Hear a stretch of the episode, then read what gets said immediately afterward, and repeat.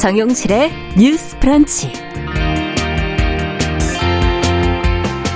안녕하십니까. 정용실입니다. 부커상 인터내셔널 부분 최종 후보에 올라서 관심을 모았던 정보라 작가.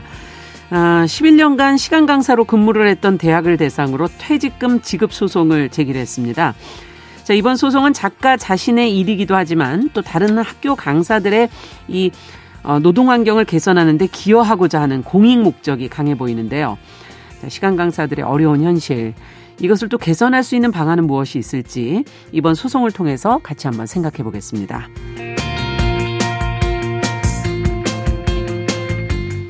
네, 정부가 내 외국인 등 모든 입국자에게 적용해온 입국 전 코로나19 검사 의무를 폐지하고 입국 후 검사는 유지하기로 했습니다.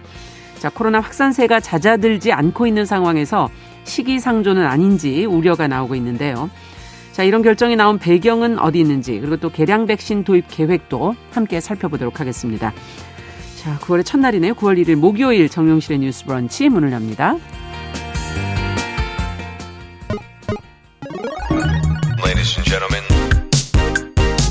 새로운 시각으로 세상을 봅니다. 정용실의 뉴스 브런치 뉴스 pick.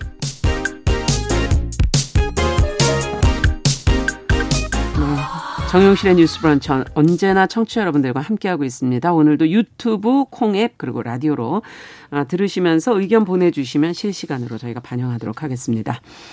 첫 코너 뉴스 pick으로 시작하죠. 화요일, 목요일 이 두 분과 함께하고 있습니다. 신보라 국민의힘 전 의원 안녕하십니까? 네, 안녕하세요. 조성실 정치하는 엄마들 전 대표 안녕하십니까? 네, 반갑습니다.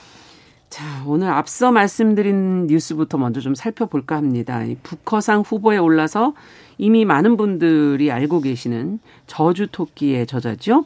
어, 정보라 작가. 시간 강사로 그동안 일했던 대학교를 상대로 지금 퇴직금 청구 소송을 제기를 했는데요. 어제가 이제 첫 번째 변론 기일이기도 했고요. 이 소송 내용과 쟁점 또 정 작가와 대학 측의 양측의 입장이 좀 다를 것 같은데 어떻게 나오고 있는지 어, 조 대표님께서 좀 정리해 주시겠어요? 네, 제 3대 문학상으로 불리우는 부커상 인터내셔널 부문 최종 후보에 저주 토끼란 작품으로 올랐던 정보라 작가가 있는데요. 네.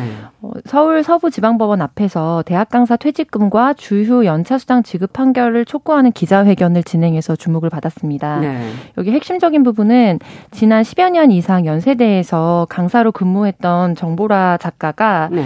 이제 한국 비정규직 교수 노동조합의 조합원의 일원으로서 음. 이 집회에 참여를 했고 이게 원래는 그 주 15시간 이상을 근무하게 될 경우에 퇴직금과 주휴수당 등을 산정하도록 되어 있는데 강사법에 네, 강사법에 따르면요. 고등교육법에 네. 이제 포함되어 있는 겁니다. 그런데 지금 이 지난 10여 년간 근무를 했지만 전혀 주휴수당이나 퇴직금을 받지 못했고 음. 그리고 실질적으로 이제 현행법상 주 다섯 시간을 근무하게 되면 이제 관행적으로 그리고 판례상 이게 세 배 준비 기간 그러니까 수업을 하는 시간은 다섯 시간이지만 그거의 세 배 정도를 총 준비하는 아. 시간으로 총합을 해서 이거에 준해서 퇴직금이나 주휴수당을 지급할 수 있도록 하고 있습니다. 음. 그런데 실질적으로 이 작가의 그간의 여러 가지 것들을 종합해 봤을 때 최소 네배에서열배까지 음. 수업을 준비하는 시간이 진행될 뿐 진행되고 두 음. 번째로는 이제 성적 평가나 제출 그리고 과 내에서 책을 집필할 때 따른 원고 수집, 편집, 교정이나 네. 또 교수들의 학술업적 자료 수집이나 이런 어 여러 가지 일들까지도 사실은 수반에서 진행을 했기 때문에 음. 이것에 대해서 법원이 어떻게 판결을 하느냐에 따라서 향후에 이것이 선례가 될 수 있다는 점에서 이것을 핵심적인 쟁점으로 보고 아, 이 집회와 또 그리고 이 소송을 진행하려고 하고 있는 상황입니다. 네. 정 작가가 언급을 했죠. 자신의 이 노동운동의 하나의 일환이다 이렇게 밝히기도 네, 했고 네, 해직 강사가 아니고 본인은 생계를 위협받고 있지도 않기 때문에 장기간의 소송도 이어갈 수 있다 지금 이렇게 입장을 밝혔는데요. 어, 다른 강사들에게 지금 도움을 주겠다 이런 생각도 있는 것 같은데 어떻게 보십니까? 이 비정규직 강사들의 현실 두 분도 아마 잘 알고 계실 것 같은데요. 네. 우선 대학 비정규직 강사들 보면 지금 현재 근로 시간을 강사 시간만을 좀 산정하잖아요. 그렇죠. 그래서 뭐 예컨대 일주일에 3학점 강의를 하면 그걸 3시간 인데 네. 실은 강의 3개를 진행을 해도 그러면 주 9시간 근무가 되지 않고 네. 그게 지금은 이제 강사법 2018년도에 통과가 돼서 음. 어 2019년도 8월부터 시행이 됐지만 네. 그법 이전에도 이제 근로 근로기준법 상에서는 어, 주휴수당에 적용을 안 받게 되고요. 음. 왜냐하면 15시간 미만이기 때문에. 그러네요. 그리고 근로자 퇴직급여 보장법에 따라서도 4조에 보면 1년 미만인 근로자 그다음에 4주간 평균에서 소정 근로 시간이 주 15시간 미만 근로자는 퇴직급여 제도를 보장받지 못하도록 되어 있군요. 네, 되어 있기 때문에 실은 방금 기준에 따르면은 음. 이런 시간 강사들은 그 퇴직 급여를 보장받지 못하는 그렇겠네요. 상황입니다. 네. 근데 이제 특히나 이제 대학은 특성상 방학이 있잖아요. 음. 그래서 방학 기간에는 대학이 또 임금을 지급하지 않았었어요. 네. 그러니까 그걸 빼고 나면 1년 미만으로 이제 근로가 잡히기 때문에 그것도 음. 퇴직급여 보장을 못 받았던 거죠. 아. 근데 이런 경향에 제동을 건 판결들이 최근에 나왔어서 음. 이번에 지금 정보라 작가의 작가. 이 소송도 음. 저는 원고 승소 판결 가능성이 꽤 높다라고 보여집니다. 왜냐하면 아. 어 우선 그 광주지법 에서 최근 판결이 나온 게 하나 있고요. 네. 그다음에 의정부지법에서도 판단을 예전에 했던 것들이 있는데 네.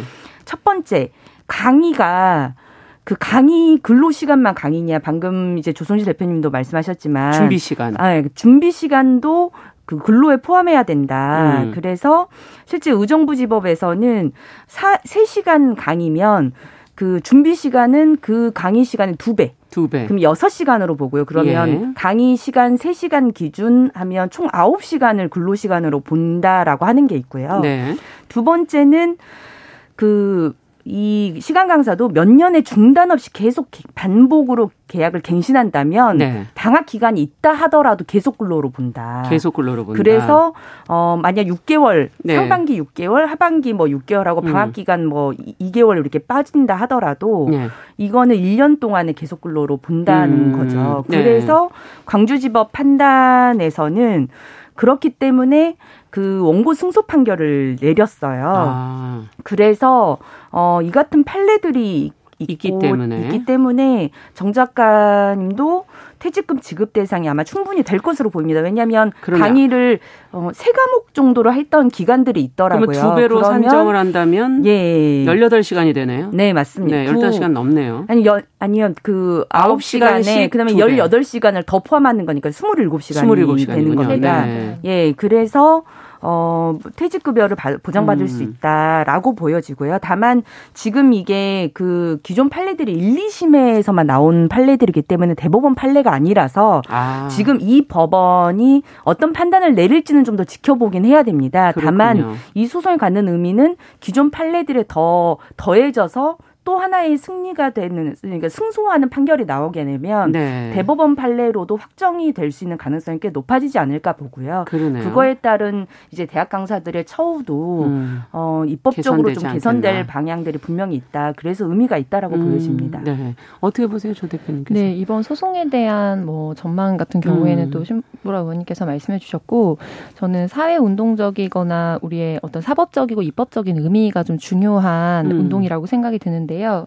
이제 기억하실지 모르겠지만 이 고등교육법의 이른바 강사법이라고 불리우는 이 시간 강사 채용이나 이런 부분에 대해서 방학 기간 중에 임금을 음. 지급하고 1년 이상을 기본으로 음. 이제 채용하고 또 3년간 재임용 절차를 보장하도록 한 강사법이 통과되기까지 굉장한 우여곡절과 시간이 필요했습니다. 네, 맞아요. 그래서 뉴스에서 또 그러니까 수년 전으로 돌아가 보면은 시간 시간 강사로서 여러 학교를 뛰면서 열심히 또 생업을 병행하던 분들이 음. 신변을 비관하면서 생을 마감하기도 그렇죠. 하고 기억이 나요. 네, 그런 사건들이 사실은 촉매제가 되어서 있어서 굉장히 긴 시간 동안 국회 앞에서 또 농성 투쟁이 음, 있었고요. 네. 그 끝에 어렵게 정말 이렇게 주장하셨던 거에 비해서 만족스럽진 않았지만 강사법이 통과가 됐습니다. 음. 그래서 어떻게 보면은 이게 시즌 2로서 우리의 음. 한국 사회가 굉장히 고등교육 수준이 높거든요. 그래서 음.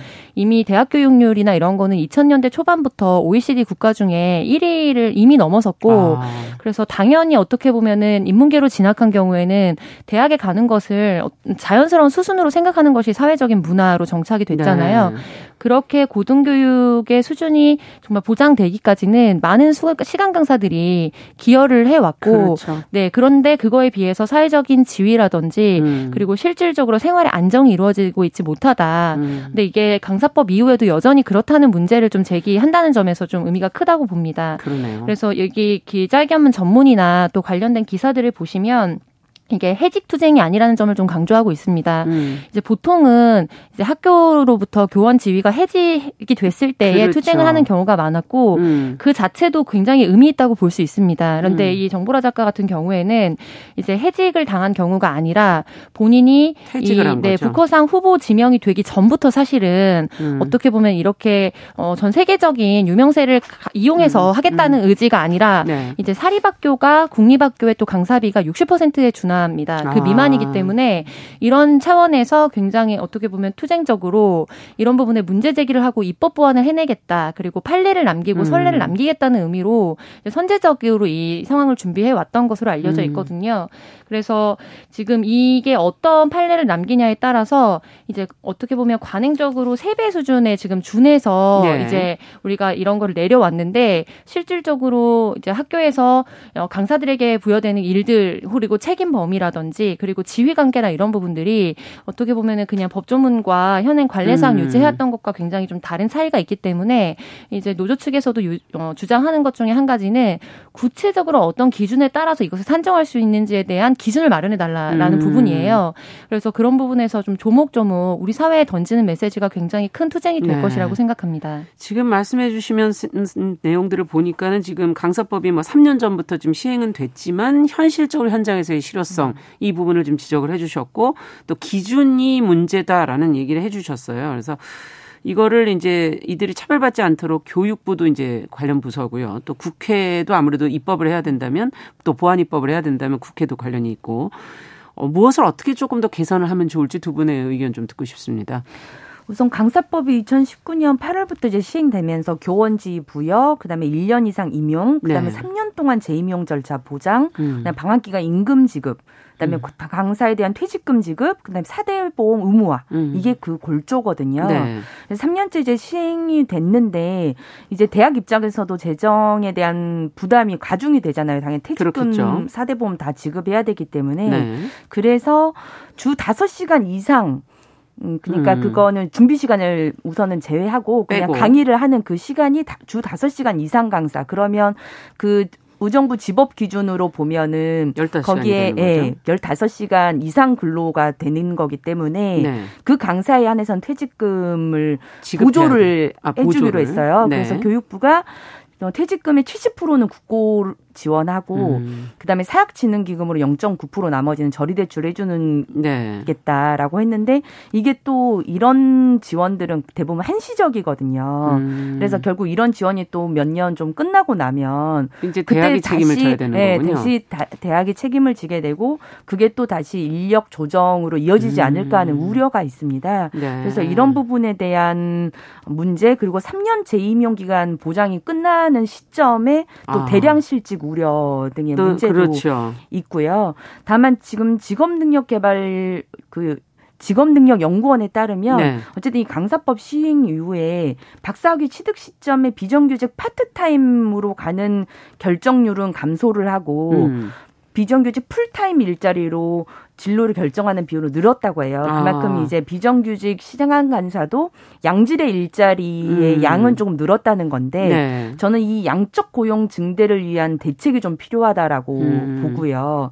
또 방금 말씀드렸던 것처럼 퇴직금 산정에 대한 기준은 생겼지만 음. 이 재정 지원 문제를 어떻게 해결해 줄 거냐라고 그러네요. 하는 문제 그리고 지금 각종 수당에 대한 산정은 또 잘 안 되어 있어요. 말씀드렸다시피 지금 이제 정보람 정보라 작가. 소송도 주유 수당 하고 각종 수당에 음. 대해서도 그 소송을 하고 있거든요. 네. 근데 퇴직금은 뭐 15시간 이상 근로면 지급한다라고는 했지만 네. 주유 수당도 15시간 이상 근로여야 지급하는 건데 뭔지. 이 비정규직 근로의 주유 수당을 산입할 수 있는 거냐라는 음. 문제가 그냥 논란의 여지가 있습니다. 그래서 이거를 음. 저는 교육 부와 고용노동부가 그러네요. 최대한 좀 빨리 협의를 해서 음. 이걸 소송에 맡겨둘 것이 아니라 지침화해야 되지 않겠느냐라는 음. 생각이 듭니다. 네.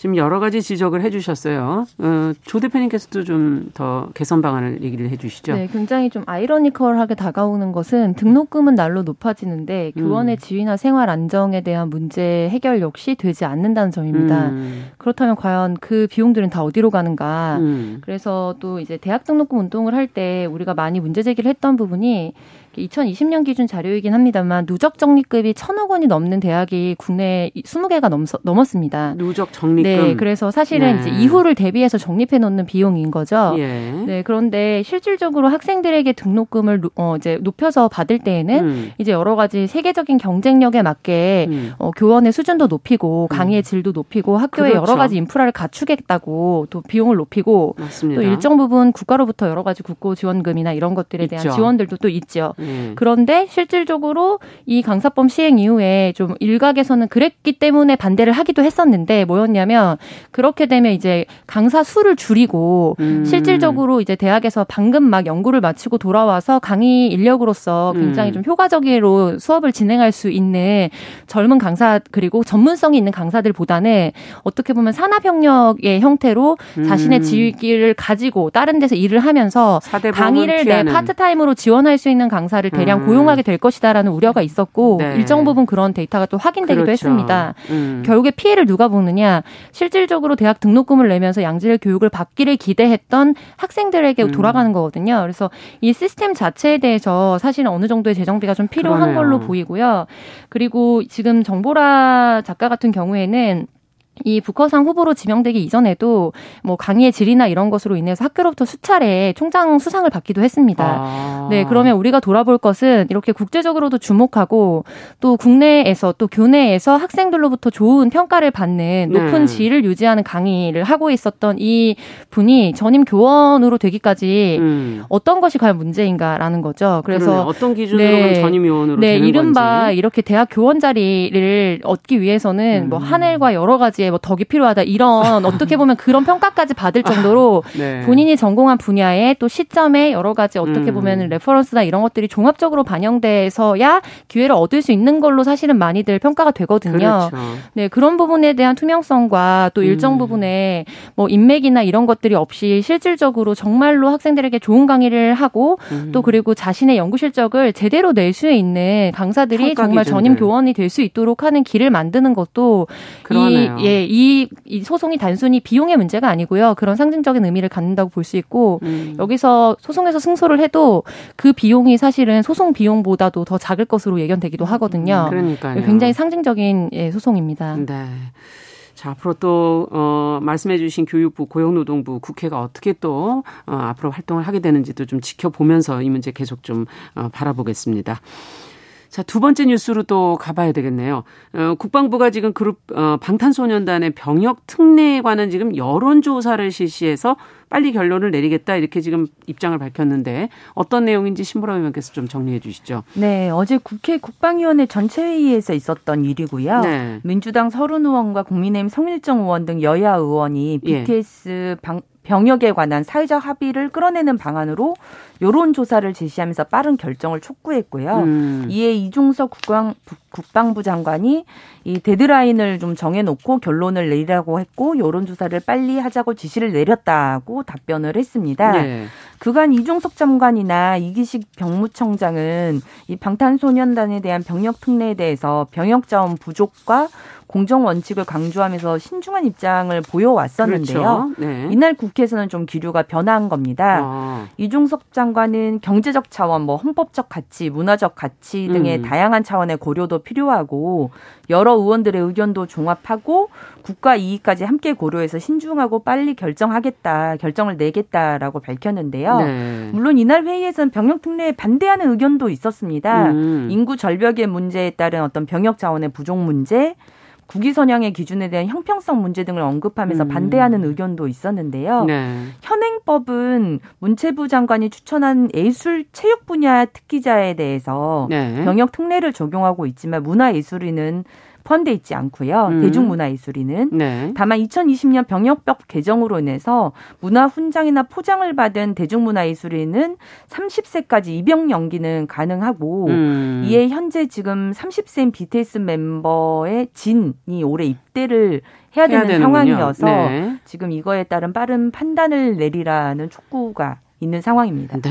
지금 이 뉴스에서 정치권이 가장 많이 언급하고 있는 게 지금 국익이라는 표현인데 어 지금 어 이런 면에서 지금도 가수나 배우가 이제 입대하면 보니까 군 뭐 뮤지컬 이런 것도 있더라고요. 음. 출연도 하고 네. 군악대 활동을 주로 한다는 걸 저희가 이제 많이 듣게 되는데 어, 또 한편에서는 이거는 연예인에 대한 너무 혜택 아니냐라는 시각도 있어서 국익을 위한 병역 특례에 대해서 한번 좀 생각을 해봐야 될 것 같아요. 네. 어떻게 보십니까? 네, 저는 특별히 이제 방탄소년단의 병영 특례 문제에 있어서는 네. 지난 수년간 방탄소년단이 국익을 정말 국가의 위상을 뒤높이고 음. 굉장히 국익에 기여하고 있고 기여할 것이다. 음. 라는 것에 대한 이견은 사실상 거의 없다고 생각하거든요. 예. 그래서 이번에 국방부와 또 국회에서 논의가 됐던 것은 굉장히 핵심을 잘못 짚은 문제라고 봅니다. 음. 왜냐하면 사실 이 사안은 정치적인 책임과 결정이 남아 있는 문제고요. 아. 여기에서 논란이 됐던 거는 국익에 기여를 하고 있느냐의 문제 문제가 아니라 예. 그렇다면 실질적인 기준과 형평성의 문제를 어떻게 가져갈 것인가가 쟁점이었습니다. 네. 그래서 저도 방탄소년단의 팬입니다만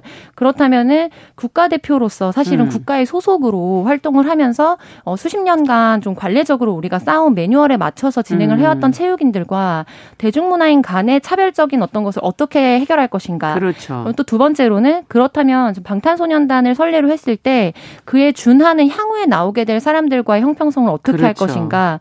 더 나아가서는 최근에 우영우라는 드라마가 이제 넷플릭스나 음. 이런 데 굉장히 전 세계적으로 뭐 1위를 찍기도 했거든요.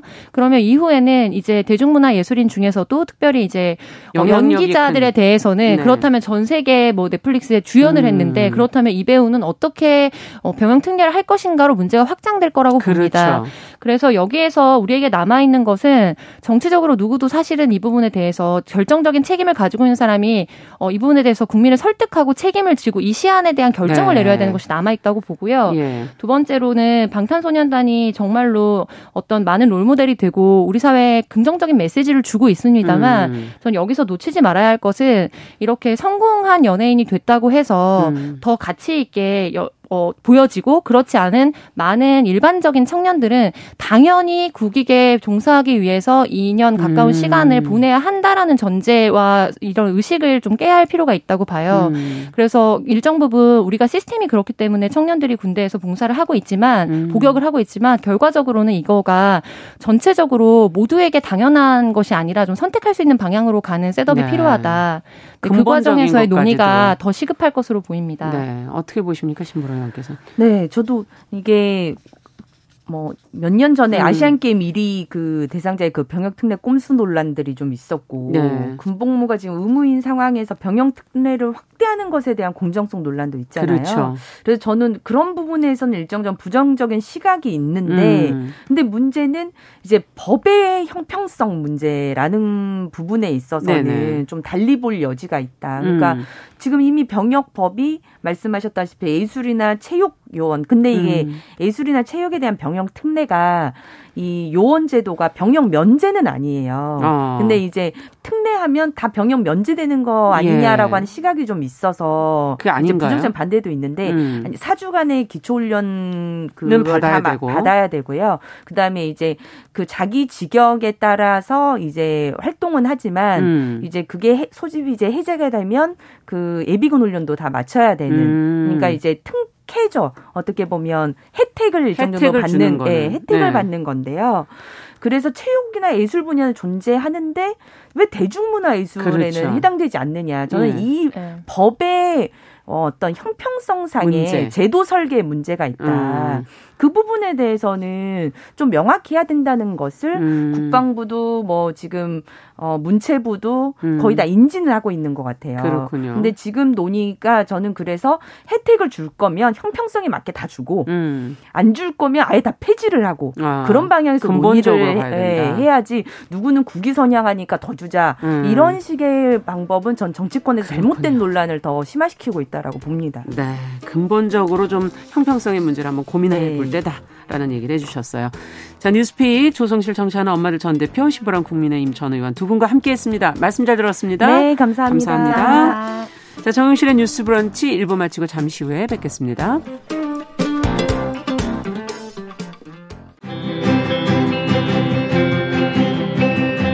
누군가는 아깝다고 생각할 우리 사회의 다양한 비용들과 푼돈들, 음. 삶의 전선에서 음. 최선을 다하고 살아가는 우리의 모습도 제 몫에 맞는 평가와 그에 합당한 시선이 좀 필요한 시점이 아닌가 하는 생각을 해충이다, 이충이다 이거는 네. 순전히 사람의 그 아. 잣대로 이야기를 하는 거예요. 음. 곤충이 우리 사람보다 몇 억 년 먼저 지구에 나왔거든요. 호모 사피엔스의 선배다 이렇게 얘기를 해요.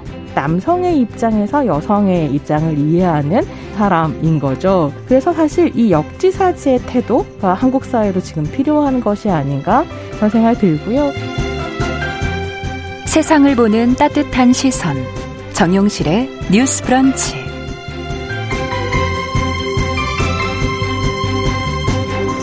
네, 정용실의 뉴스 브런치 듣고 계신 지금 시각 11시 31분입니다. 쏟아지는 뉴스 속에서 좀 알아두셔야 될 좋은 정보들 귀에 쏙 들어오게 전해드리고 있습니다. 뉴스 속 시선 뉴스의 박진아 기자 자리해 주셨어요. 어서 오세요. 네, 안녕하세요. 오늘 어떤 내용부터 살펴볼까요? 네, 첫 번째 내용은 코로나19 관련한 이모저모 소식을 좀 살펴봤습니다. 네. 먼저 앞으로 입국 전 코로나19 검사를 안 한다는 소식인데요. 그렇네요. 네, 이번 달 3일 0시부터 국내에 도착하는 모든 내국인, 외국인 모두가 음. 코로나19 PCR 음성 확인서를 제출하지 않아도 됩니다. 아. 그동안 모든 입국자에게 적용돼 온 입국 전 코로나 검사 의무가 폐지된다고 예. 보시면 되는 건데요. 현재는 국내 입국하는 모든 사람은 입국 전 48시간 이내에 PCR 검사 혹은 24시간 이내에 전문가용 신속항원 검사를 해서 음성 확인서를 제출을 해야 되고요. 그렇죠. 입국 후 1일 이내에 PCR 검사 결과를 또 추가로 받고 있습니다. 네.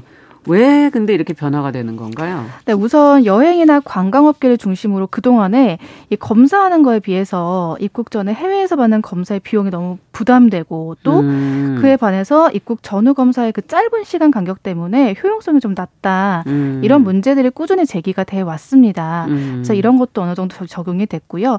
또 정부에 따르면 외국 같은 경우는 선진국이든 개도국이든 검사를 좀 부실하게 하고 있다고 합니다. 그래서 아. 이렇게 부실한 검사 때문에 때문에 우리 국민들이 진짜 양성인지 위양성인지도 모르는데 방황해서 비싼 비용을 주고 하는 게 맞을지 아. 이것에 대한 좀 의문이 들어서 폐지 이유에 대해 설명했다고 하고요. 네. 하지만 지금까지 있었던 입국 1일 내로 시행하는 PCR 검사는 계속해서 유지가 되기 때문에 음. 입국 전 검사만 폐지되는 거고요. 들어와서는 검사를 네. 하시는 거다. 네, 그렇게 검사를 하셔야 됩니다. 네. 자, 그러면 모레부터 이제 입국 전 코로나19 검사는 폐지되는 거고 모레부터 네. 입국 후 PCR 검사는 그냥 유지되는 거고 이제 네. 다시 한번 정리를 해드리고요. 출입국 예정이신 분들은 좀 이걸 잘 챙겨두시면 좋을 것 같은데 이 코로나19 관련해서 개량 백신이라는 얘기가 언급이 되고 있더라고요. 네, 맞습니다. 개량 네. 백신도 관련 소식인데요. 네. 정부가 현재 코로나19 유행의 우세종인 BA5 변이에 효과가 있다는 이가 백신, 그러니까 개량 백신을 4분기 중에 도입을 하겠다 이렇게 말을 했습니다. 네. 여기 그동안 우리가 뭐 1차 접종했는지 2차 접종했는지 이런 식으로 차수를 매겼잖아요. 근데 이제는 차수 중심이 아니라 계절 중심 접종으로 좀 전환을 계절 중심 접종. 네, 저희가 뭐 계절 독감 이런 것처럼 아. 그렇게 전환을 한다. 이제 네. 슬슬 그렇게 바, 바뀌게 한다. 이렇게 밝혔습니다. 백경란 중앙방역대책본부장은 코로나19가 아직 인플루엔자처럼 그렇게 계절에 따른 유행이 뚜렷한 건 아닌 건 맞지만 예. 이 유행 변이에 맞게 개발된 백신을 활용해서 시기별로 그 접종 계획을 수립할 예정이라고 하고요. 음. 또 수차례 만한 접종에 대한 좀 우려가 많잖아요. 그러니까 언제까지 계속 맞아야 되나? 네, 그것도 예. 그렇고 예. 세 번을 맞아도 되나? 네 번을 네 번, 맞아도 되나? 이렇게 네. 그거에 대해서 좀 우려가 많은데 이거에 대해서 3, 4차 접종자에게 변이 백신 접종을 했을 때 네. 이상 문제가 크게 나타나지 않았다는 연구 결과가 있다고 합니다. 그런 게 확인이 됐고 또 WHO에서는 4개월에서 6개월 간격의 접종 간격을 두면 문제가 없다고 판단하고 있기 때문에 음. 너무 우려하지 않는다, 않아도 된다라고 전하고 있습니다. 네. 그러면 만약에 이제 앞서 말해주신 그런 접종, 네. 개량 백신의 접종 이제 계절별로 한다. 어, 우선순위부터 접종을 하겠죠? 네, 그건 맞습니다. 아직까지는 우선순위가 있기 때문에 우선순위를 좀 보셔야 되는데요. 접종 1순위는 당연히 요양병원 등 취약, 감염 취약시설 입소자, 종사자, 면역 저하자, 60대 이상 고연령층이 되겠고요. 우선순위고. 네, 2순위는 50대와 기저질환자, 보건의료인, 집단시설 거주자입니다. 음. 또 18세 이상 건강한 성인의 경우는 1, 2순위 대상의 접종 이후에 희망자에 한해서 접종을 음. 제공한다고 합니다. 또 실제 접종은 이가 백신이 도입되는 4분기 내에 시행될 예정이긴 하지만요. 향후 또 재유행 시기가 어떻게 되는지 그렇죠. 유행 규모 또 저희 추석이 있잖아요. 또 많이들 네. 이동하시니까. 네, 추석 네. 이후에 그런 상황들에 따라서 이가 백신 개발에 또 그런 상황에 따라서 조금 이 일정이 달라질 수는 있다고 합니다. 네, 4분기면 거의 이제 늦가을부터 네. 이제 시작이 되는 거니까 겨울을 겨냥해서 지금 준비가 네. 되고 있는 게 아닌가 이런 생각이 드네요. 맞습니다. 자, 다음 소식도 살펴보죠. 다음은 다음 주에 이제 다가온 추석 관련. 아, 너무 빨라요. 네, 올해 유독 좀 빠른 네. 추석이라서 다들 벌써 추석이야 이런 말 음. 많이 하시는데요. 추석 연휴 관련해서 좀 알아보면 좋은 것들 챙겨봤습니다. 사실상 코로나19 이후에 거리두기 없는 첫 명절이라고 할 수가 있습니다. 야, 정말 오랜만이네요. 네, 정말 오랜만이라고 할 수 있는데요. 네. 그래서 9일부터 12일까지 이 추석 연휴 기간 나흘간 동안 전국 고속도로에서 모든 차량의 통행료가 면제가 됩니다. 음, 그랬죠 예전에. 네, 예전에 네. 그랬었죠. 그래서 다시 또 이게 면제가 되고요. 또 가족 모임 방문에는 따로 제한이 없고 휴게소나 버스, 철도 내 그 안에서도 실내 취식도 허용이 됩니다. 아 진짜요? 네, 이건 굉장히 많이 변화된 이거는 크게 변화된 건데요. 네, 맞습니다. 네. 그렇고요. 또 경기, 경남, 전남 지역 고속도로 9개 휴게소에서는 임시 선별 검사소를 추가로 설치해서 누구나 유전자 증폭 검사를 PCR 검사를 무료로 받을 수 있게 한다고 하고요. 휴게소에 아홉 개 휴게소에 네 맞습니다. 네. 그래서 내가 이제 지나가는 곳 쪽에 혹시나 몸이 좀 이상하다라면 한번 검색을 그렇군요. 해보시고 네 PCR 검사를 무료로 받을 수 있는 휴게소에서 내리셔가지고 음. 검사를 받으시면 도움 될 것 같고요. 뭐 그럼에도 불구하고 그래도 여전히 조심해야 되기 때문에 철도나 버스, 여객 터미널에서는 마스크 착용 이런 거 꼭 잊지 마시고 아. 네 철저히 그러니까 마스크는 쓰는데 실내 취식이 허용되는 공간에서는 잠깐씩 이렇게 네, 썼다, 썼다 하시라는 그런 얘기인가 보군요. 그래도 약 3년 예. 만에 변화된 부분이라 예. 좀 많이 설레기도 하면서 걱정도 되면서 그러네요. 그렇습니다. 네, 요양시설 그럼 면회는 어떻게 된? 이게 추석하고 또 연결이 네. 되잖아요. 네. 네, 아쉽지만 아무래도 요양시설은 고위험군에 속하기 때문에 아. 요양병원 시설 접촉 면회는 금지가 됩니다. 아, 그렇군요. 네, 연휴 기간에 또 코로나19 원스톱 진료 기관은 전국 4,900여 개소에서 운영이 되고요. 음. 당번 약국 지역 보건소에서는 먹는 약을 구입할 수 있기 때문에 이것도 추석 추석 전에 미리 한번 우리 지역 주변에 어디가 있는지 맞아요. 체크해 보시면 인터넷에 들어가서 확인하시면 사실 네. 네, 지역별로 아실 수가 있어요. 맞습니다. 네. 그렇게 하시면 되고요. 또 코로나19 여전히 아직도 많은 분들이 겪고 계시기 때문에 음. 발열이나 조금 이상한 증상이 있다면 고향 방문 취소하시고 연기하시는 게 좀 더 좋지 이게 제일 않을까. 중요하네요. 맞습니다. 네. 아프신 분들이 안 가주시면 다른 분들은 좀 괜찮을 수 있기 때문에 네, 특히 어르신들 보러 가시는 거니까 발열 증상이나 의심 증상 이 있다면 이번 고향 방문은 좀 음. 자제해 주시는 게 맞습니다. 네, 그러네요. 자, 마지막 소식 그러면 살펴보죠. 네, 마지막은 요즘 한참 또 말도 많고 탈도 많은 깡통 전세 관련입니다. 깡통 전세. 네, 서울시가 시내 신축 빌라, 다세대 등을 중심으로 요즘 깡통 전세가 굉장히 많이 번지고 있어서요. 아. 이걸 피해를 예방하는 각종 서비스를 제공하고 있다고 해서 좀 알아봤습니다. 네네. 네, 최근에 강서구, 중랑구 등에서 전세 가격이 무려 매매 가격보다 높은 거래가 잇따라 아, 나고 그렇군요. 있어요. 이게 중요한 게 나중에 다시 전세를 나가려고 할 때 돈을 받을 수가 없는 거군요. 맞습니다. 그래서 깡통 전세라고 음. 하는 거거든요. 그래서 이제 이 대응에 나선 건데요. 현재 깡통 전세 위험 예방을 위해서 음. 전월세 보증금 지원 센터를 통한 임대차 상담을 진행하고 있고요. 아, 임대차 상담. 네. 또 전월세 정보 몽땅이라는 곳을 통해서 지역별 전세가율을 또 확인할 수 있는 것을 운영하고 있습니다. 아, 여기가 더 비싼지 싼지를 확인 네. 지역별로 확인하실 수 있게. 맞습니다. 네. 또 전세 가격 상담 센터를 운영을 하면서 적정 전세 가격 검증을 통해 3대 피해 방지 서비스를 운영 중인데요. 음. 이 2012년 개소한 전월세 보증금 지원 센터 같은 경우는요. 변호사 등 9명의 상담 전문 인력이 있다고 합니다. 음. 그래서 이분들이 분쟁 분양에 대한 조정, 대출 상담. 아, 대출 상담도 해주세요? 네, 주택 음. 임대차 관련 이런 것들을 상담을 해주고 있고요. 지난해에만 무려 3만 5천 건의 상담을 진행했다고 합니다. 그렇죠. 이게 상당히 지금 전월세를 하실 때좀 네. 누군가의 도움을 받으신다면 문제가 안 생길 수 있잖아요. 네. 지금 서울시가 지원을 하고 있다는 거군요. 맞습니다. 네. 자, 운영되는 서비스를 어쨌든 좀 꼼꼼히 챙기셔야 될 것 같아요. 지금 네, 보니까. 맞습니다. 그래서 제가 지금 이제 말씀드리는 건 키워드를 좀 잘 기억하시면 좋을 것 같은데요. 예. 전세가율이 높은 신축 빌라나 임대차 계약 체결하기 전에는요. 서울 부동산 정보 광장이라고 기억을 하세요. 그래서 네. 서울 부동산 정보 광장이라고 이렇게 치시면 음. 홈페이지 인터넷에 치시면 관련 홈페이지가 나오거든요. 네. 그러면 주변 중개업소에서 실제 거래된 유사 매물 등을 비교해서 시세를 확인할 수 있는 그런 부분들이 있습니다. 일단 어느 정도 가격인가를 정확하게 좀 알고 가시라는 거군요. 맞습니다. 계약하시기 전에. 네. 특히나 신축 빌라 같은 경우는 가격이 좀 전세가를 높게 책정되는 경우가 아. 많습니다. 그래서 특히나 더 조심하셔야 되고 네. 네 서울 부동산 부동산 정보 광장에서 그 가격들을 비교해 보시면 되고요. 음. 또 홈페이지 서울 주거 포털이라고 있습니다. 음. 서울 주거 포털을 들어가면 전월세 정보 몽땅이라는 코너가 있거든요. 어. 그걸 통해서 25개 자치구별 전세가율 정보를 제공하기 때문에 이걸 좀 미리 확인해서 깡통 전세가 이 지역에 많이 있었는지 없었는지 음. 그런 것도 좀 확인하실 수 있고요. 우선은 깡통 전세가 그럼 뭐야? 어떻게 구분해야 돼?라고 그렇죠. 하실 수 그렇죠. 있는데 이게 전세가율 80% 90% 이상이면 조금 위험하다라고 합니다. 그러니까 음. 매매가를 기준으로 해서 전세가가 예를 들어서 1억짜리 매매가인데 8천만 원 이상이 전세다. 아. 그러면 조금 위험할 수 있다라고 그렇죠. 볼수 있습니다. 보통은 한60% 정도 되죠. 네, 네, 맞습니다. 네. 그 정도로 일단 기억을 하시면 되고요. 음. 또 전세 가격 상담 센터라는 것도 있습니다. 그래서 임차인이 전세 계약 이전에 특정 주택 적정 전세 가격 여부를 확인할 수 있고요. 네. 또 서울시 부동산 정보 광장 이걸 통해서 누구나 무료 무료로 이렇게 이런 것들을 이용할 수 있습니다. 이걸 이런 이, 이 신청자가 신청자가 온라인으로 소재지, 주택 사진 이런 것들 정보를 입력하고 상담을 신청을 하면요. 이게 평가 법인을 배정을 하고 담당 평가를 감정 평가를 거쳐서 이 이 일 안에 유선으로 어떻게 되는지 그 결과들을 또 안내해 준다고 해요. 네. 네. 그렇기 때문에 제가 지금 말씀드린 상담 센터로 할 수도 있고 네. 그다음에 온라인으로 하실 경우에는 무료로 어 이제 자신의 정보를 입력하시고 상담을 요즘에 그렇게 온라인 네네. 상담하는 거 말씀하시는 거군요. 맞습니다. 그렇게 네. 하실 수 있습니다. 그래서 온라인 좀 편하신 분들은 그렇게 이용하시면 될 것 같고요.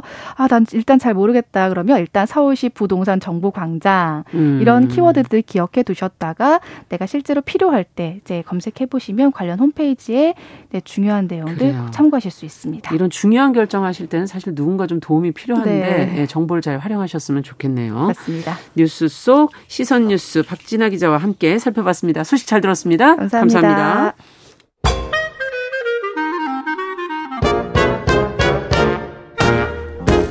모두가 행복한 미래. 정용실의 뉴스 브런치.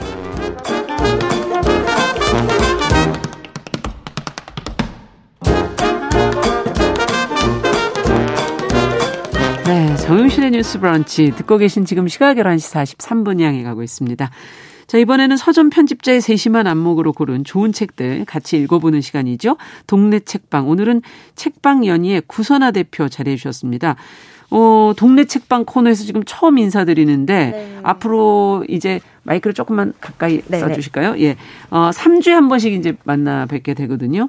어, 주로 이 책방 연희는 어떤 책들을 다루는 독립서점입니까? 아, 네. 안녕하세요. 네. 저희는 독립서점이자 큐레이션 서점이고요. 아. 네. 그리고 뭐 인문, 사회, 예술, 문학, 아. 다양한 책들을 다루고 있습니다. 예. 그리고 독립출판물도 일부 다루고 있고요. 예. 그 중에서 도시에서 개인으로 조금 더 독립적으로 행복하게 음. 살아낼 수 있는 책들, 그리고 음. 읽고 쓰고 또다시 책에 관한 책들을 좀 적극 추천을 하고 있습니다. 아, 그렇군요. 네. 그럼 오늘은 첫날인데 네. 어떤 책을 갖고 오셨을까 궁금한데요. 네.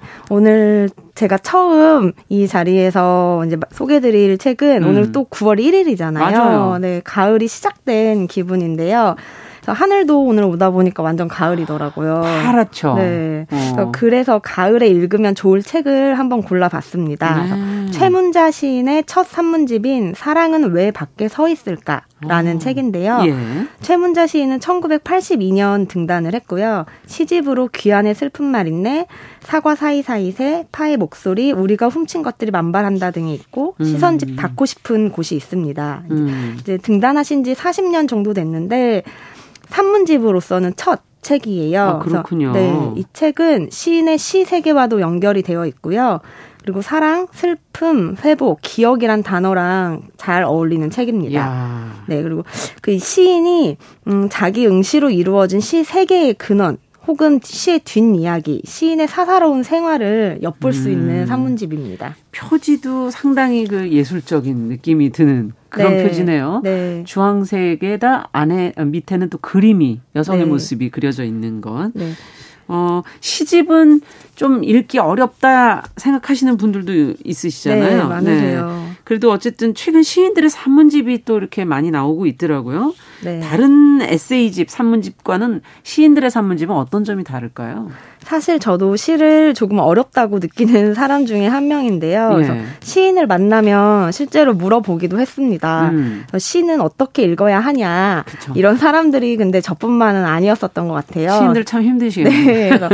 지난주에 이제 사랑을 위한 되풀이 희지의 세계 등을 쓴 황인찬 시인을 책방에서 만났는데요. 예.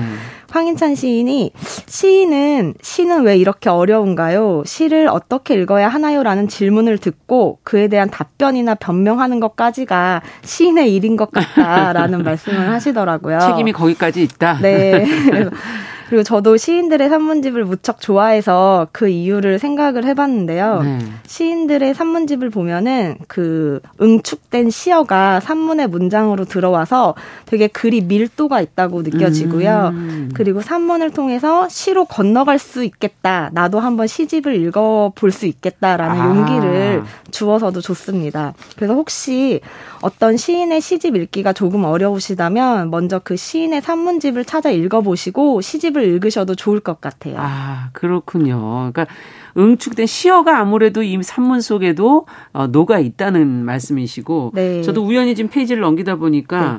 어, 창밖은 4월에서 5월로 건너가고 음. 있다. 꽃철이다. 네. 이렇게 딱 단문으로 딱 표현하는 그 표현들이 네. 역시 시인이 아니면 할 수 없겠구나 이런 생각도 들고 제목도 사실 네. 어, 사랑은 왜 밖에 서 있을까 이런 네. 표현들 자체가 어, 참 시인이 아니라면 이런 제목을 떠올렸을까 뭐 이런 생각도 들기도 하네요. 그러면 시는 어, 어떻게 읽어야 된다고 답을 했네요. 갑자기 그 답은 안 들은 느낌이 드는데. 아, 네. 황인찬 시인을 비롯해서 많은 시인들이 비슷하게 이야기를 하는데요. 시를 이해하려고 하지 말고 그냥 즐기면 된다. 음. 우리가 전시를 보러 가거나 영화를 볼 때도 해석하고 이해하려는 게 아니라 내가 좋은 그림, 좋은 영화를 발견하는 게 어, 그 기쁨만으로도 좋지 않냐라고 그렇죠. 말씀을 하셨어요. 네. 근데 다만 조, 본인에게 좋은 시와 나쁜 시는 있을 것 같다라고도 아, 얘기를 하셨습니다. 독자 입장에서. 네, 독자 입장에서요. 네, 좋은 시와 나쁜 시는 네. 있을 것 같다. 네. 네. 자, 사랑은 그러면 왜 밖에 서 있을까? 이제 목차를 좀 이렇게 들여다보다 보니까 뭐 불행, 사랑, 비밀, 슬픔, 아픔 뭐 이런 이야기들이 좀 많은 것 같네요. 네, 맞습니다. 시인이 살아오면서 많은 죽음을 눈앞에서 보고 또 여러 번 큰 아픔을 겪기도 했는데요. 음. 특히 이 책은 사랑과 사랑 이후의 것들, 그 밖에 있는 것들을 이야기를 많이 하고 있어요. 음. 사랑의 흉터와 뭐 죽음, 회복까지를 포함해서 말하고 있고요. 네. 이 책은 산문이라는 형식을 빌려서 시인은 슬픔이 어떤 슬픔인지도 모른 채 그 위에 너무나 많은 못을 박아왔던 자신을 말해버린다라고 음. 하고 있습니다. 그래서 시인이 드디어 그 못을 뜯고 문을 열고 이 산문집을 통해서 세상을 나온 거라고 볼 수 있을 것 같아요. 아, 그렇군요. 좀 사랑의 어떤 우리가 사랑의 좋은 점만 맨날 얘기하는데 네. 그것이 아니라 그 밖에 우리가 얘기하지 않았던 것들을 좀 한번 네. 샅샅이 네. 예 한번 얘기해 보겠다 이런 얘기군요. 음. 좀 더 들어가서 볼까요? 네. 그런 문장들이 혹시 있는지. 책속 문장 중에 이를 설명한 내용이 있는데요. 네. 잠깐 설, 소개를 해보면 꽃들은 꽃 한 송이 피지 않는 공허한 내 등뼈를 구경하고 있었다. 언제부터 이곳에 꽃이 없어졌을까? 언제부터 이곳에 이처럼 딱딱하고 굵은 슬픔 한 줄 그어져 있었을까? 그동안 산맥과 구름 사이에 너무나 많은 꽃잎을 날렸다. 어떤 슬픔인지도 모르는 그걸 멈추려고 거기다 너무나 많은 못을 박았다라는 문장이 있습니다. 음. 표지도 그렇고 책을 보면은 꽃이 많이 등장을 합니다. 그렇군요. 네, 사실 이 책은 봄에 출간이 되기는 했는데요. 아. 저는 읽으면서 가을에 더 잘 어울리는 책이라는 생각이 들었어요. 네. 그 이유는 꽃은 봄에는 화려하게 피어나지만 그렇죠. 어쨌든 여름, 가을을 지나면서 떨어지죠. 어, 네, 떨어지고 시들어지고 하얘지고 네. 하는 꽃들이 있, 기 때문에 네. 사랑의 그 박, 그리고 음. 사랑의 아픔, 회복, 슬픔과 같은 것들이 더 잘 어울리지 않을까. 네. 네. 가을이 더 낫죠. 네. 네. 자, 어떤 아픔들이 있었습니까? 시인에게는. 구체적으로 보면 시인은 1943년생으로 어린 시절 한국 전쟁을 겪었고요. 예. 전쟁 때 오빠와 단둘이 피란을 가다가 눈앞에서 오빠가 군대에 끌려가고 아.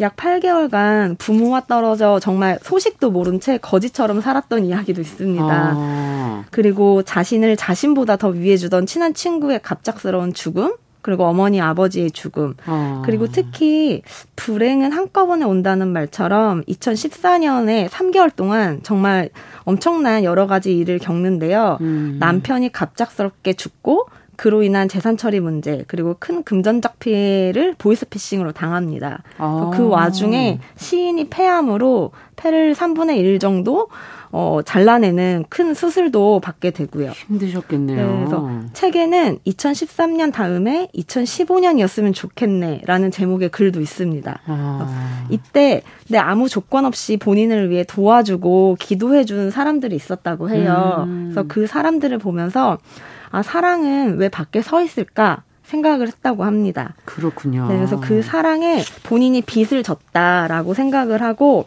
그 사랑 사랑과 사람들을 위해서 쓴 책입니다. 음, 네, 그렇군요. 사실은 힘든 일을 겪으셨지만 그때 또 옆에 있었던 네. 그 사람들 네. 그 이야기가 또 담겨져 있는 거군요. 네.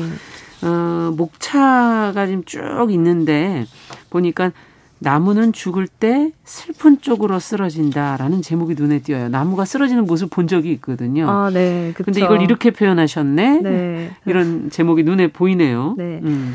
지금 그 제목은 3부의 제목이에요. 그래서 음. 책은 크게 보면은 3부, 1부, 2부, 3부로 나누어져 있는데요. 네. 1부는 푸르게 불행은 날개를 단다.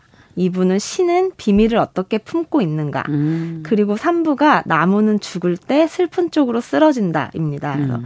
사실 이 제목은 시인의 유명 시에서 가지고 온 제목이에요. 아.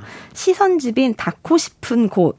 새 표제 시의 문장인데요. 어. 그 시의 한 구절이 이 나무는 죽을 때 슬픈 쪽으로 쓰러진다입니다. 그것이 제목으로 온 거군요. 네. 저도 이 시 무척 좋아하는데요. 음. 사실 처음에 이 시를 최문자 시인의 시인 줄 모르고 시만 먼저 접했었어요. 네. 근데 제가 이제 필사를 해 두었는데요. 음. 죽을 때 슬픈 쪽으로 쓰러진다라는 산문 산문집에서 이 문장을 문장과 시에 관해서 약간 그 뒷이야기를 밝히셨어요. 그래서 시인이 지리산을 오르면서 쓰러져 죽어 허옇게 뼈만 남은 고사목들을 많이 봤고 그 고사목들을 보면서 몸이 아니라 마음이 먼저 상해서 하얗게 죽은 것 같았다라는 생각이 음. 들었다고 합니다. 자, 그런 상상을 하시는군요. 네. 네. 누구나 바라보고 싶은 곳, 쓰러지는 순간까지 닿고 싶은 곳으로 쓰러지는 것이라고 생각이 들었다고 음. 해요. 그래서 저는 이 슬픈 쪽이라는 게 어쩌면 내가 사랑하는 쪽이지 않을까라는 생각이 그렇지 않다면 들었어요. 슬픔은 없겠죠. 네. 네. 그래서 사랑은 이렇게 슬픔을 동반을 한다는 얘기들도 많이 그럼요. 하시잖아요. 그래서 그리고 나무마다 슬픈 방향과 쓰러진 모습이 모두 다르듯이 음. 우리 사랑도 다르고 슬픔도 다르고 뭐 아픔도 다르다는 생각을 들었습니다. 네. 그럼 한 대목 뭐 같이 네. 한번 들어볼까요? 네, 음. 이 산문집에 실린 문장인데요. 누구나 바라보고 싶은 대상이 있다.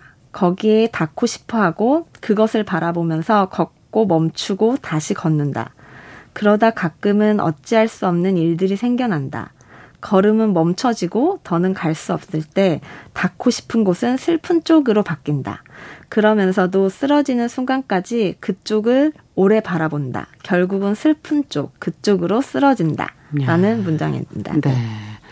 아, 이 마음이 그쪽을 오래 바라본다. 네. 이 표현이 굉장히 남네요. 네. 네. 마음이 그 안에 들어있는 것 같은 그쵸. 느낌이 몸보다 들고. 마음이 먼저. 네. 네. 멀리를 바라보고 있는 슬픈 쪽으로 그쪽으로 쓰러진다. 자, 그러면 또 다른 시가 있을까요? 음. 지금 산문집에서도 본인의 시를 시인님의 시를 뭐 전문은 아니지만 조금씩 공개를 하고 있어요. 어. 그래서 지금 바로 우리 이야기를 나누었던 네. 나무는 죽을 때 슬픈 쪽으로 쓰러진다라는 문장이 들어있는 시가 닿고 싶은 곳이라는 시입니다. 아. 그래서 요 시를 한번 소개를 해드리고 싶어서 가지고 왔는데요. 네, 네 한번 읽어보겠습니다. 음. 닿고 싶은 곳. 나무는 죽을 때 슬픈 쪽으로 쓰러진다. 늘 비어서 슬픔의 하중을 받던 곳.